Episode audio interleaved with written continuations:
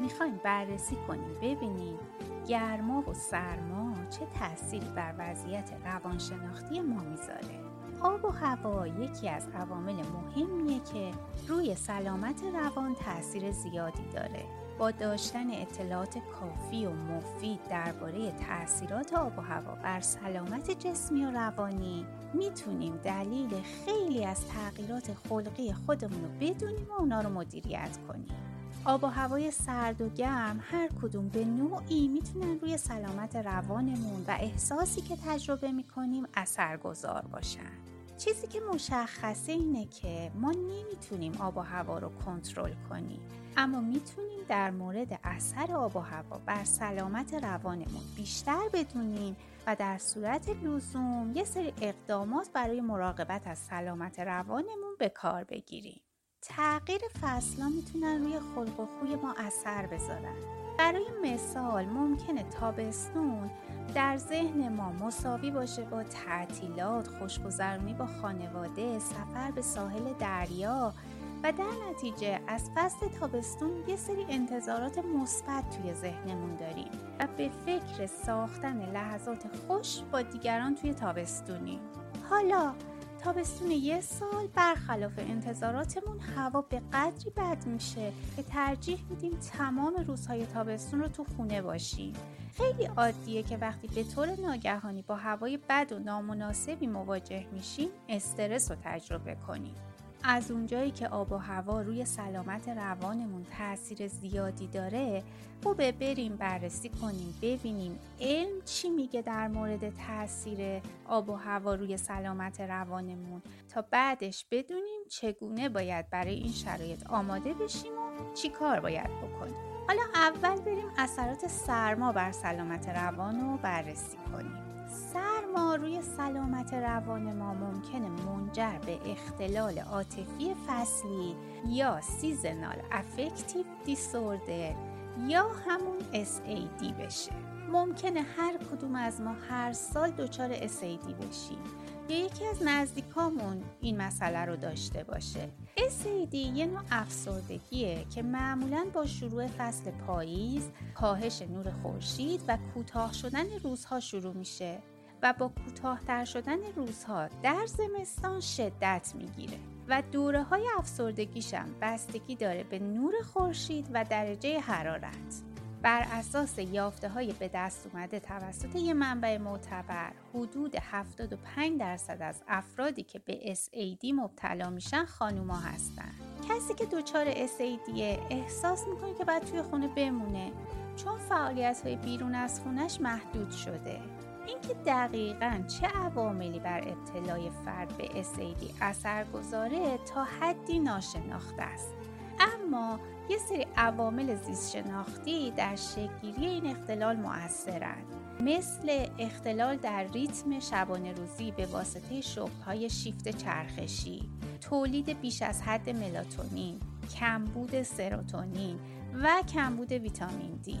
این عوامل رو از جمله عوامل زیست شناختی مؤثر در SAD می‌دونن. اگه فکر میکنیم که ممکنه شما هم گرفتار SAD باشین، جای نگرانی نیست، چرا که SAD میتونه درمان بشه. درمان‌های مختلفی برای SAD وجود داره که نور درمانی، تجویز مکمل‌های ویتامین دی، تغییر در عادات سبک زندگی از جمله این مواردن.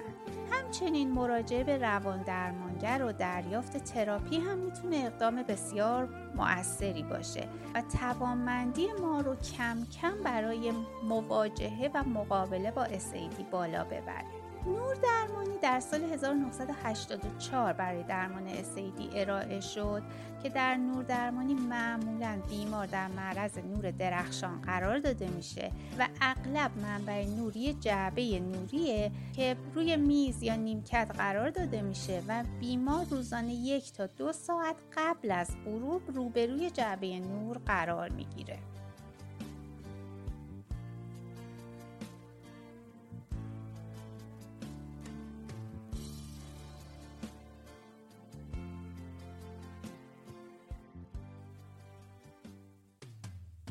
حالا بریم بررسی کنیم ببینیم گرما چطوری بر سلامت روان ما اثر میذاره.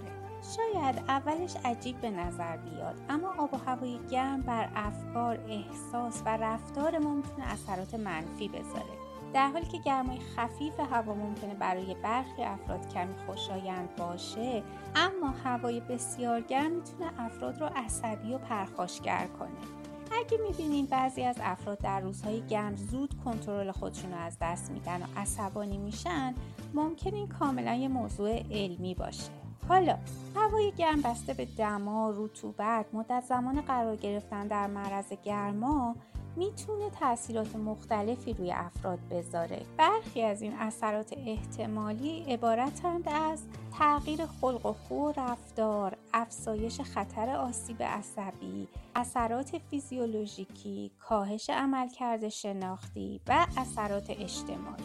البته که بر اساس آرکتایپ و بر اساس تیپ شخصیتی، بعضی از افراد ممکنه در هوای گرم احساس تحریک پذیری، اضطراب و یا حتی افسردگی بیشتری داشته باشند، در حالی که یه سری دیگه ممکنه از آفتاب لذت ببرن و احساس انرژی بیشتری داشته باشن. و در مجموع هوای گرم میتونه عواقب قابل توجهی برای سلامت و عملکرد مغز ما داشته باشه. مهمه که آب کافی به سلول‌های بدن برسه، بدن هیدراته بمونه، از قرار گرفتن بیش از حد در معرض نور خورشید خودداری کنیم و اگه یه سری علائم مرتبط با گرما رو دیدیم حتما به پزشک مراجعه کنیم. بر اساس تحقیقاتی که در مقاله‌ای در انجمن علوم روانشناسی منتشر شده، افراد در مواجهه با گرمای بیش از حد به احتمال زیاد تحریک پذیر میشن و رفتارهای پرخاشگرانه یا خشونت‌آمیز دارن. حالا بریم ببینیم چگونه با آب و هوا کنار بیایم، چون همطور که گفته شد و هممون میدونیم ما نمیتونیم آب و هوا رو کنترل کنیم، بنابراین باید باهاش کنار بیایم. حالا چجوری؟ از راه‌هایی که میشه بهش اشاره کرد اینه که عادت مثبت اندیشی رو تو خودمون پرورش بدیم. طبیعت درمانی کنیم. بخشی از زمان خودمون رو توی طبیعت بگذرونیم. مدیتیشن رو شروع کنیم. انعطاف پذیریمون رو تقویت کنیم و از یک متخصص سلامت روان و یا تراپیست کمک بگیریم. حالا به عنوان نتیجه گیری و جمع‌بندی باید بگیم که آب و هوا میتونه تأثیر قابل توجهی بر سلامت و رفتار ما داشته باشه، چه مثبت چه منفی. هوای گرم یا سرد میتونن استرس جسمانی، بیماری و مرگ و میر حتی ایجاد کنن، در حالی که هوای معتدل میتونه سلامت، رفاه و شادی رو برا ما داشته باشه. آب و هوا همچنین میتونه روی سلامت روان تأثیر بذاره و در برخی از افراد باعث ایجاد افسردگی، اضطراب، اختلال دو قطبی، حتی خودکشی بشه. آب و هوا همچنین میتونه باعث افزایش پرخاشگری، خشونت، حتی جنایت بشه یا باعث تقویت همکاری، مهربونی و حتی خلاقیت رو شکل بده. بنابراین آگاهی از آب و هوا و اثراتش بر سلامت و رفتارمون و انجام یه سری اقدامات پیشگیرانه برای سازگاری با شرایط آب و هوایی حتماً که ضروریه.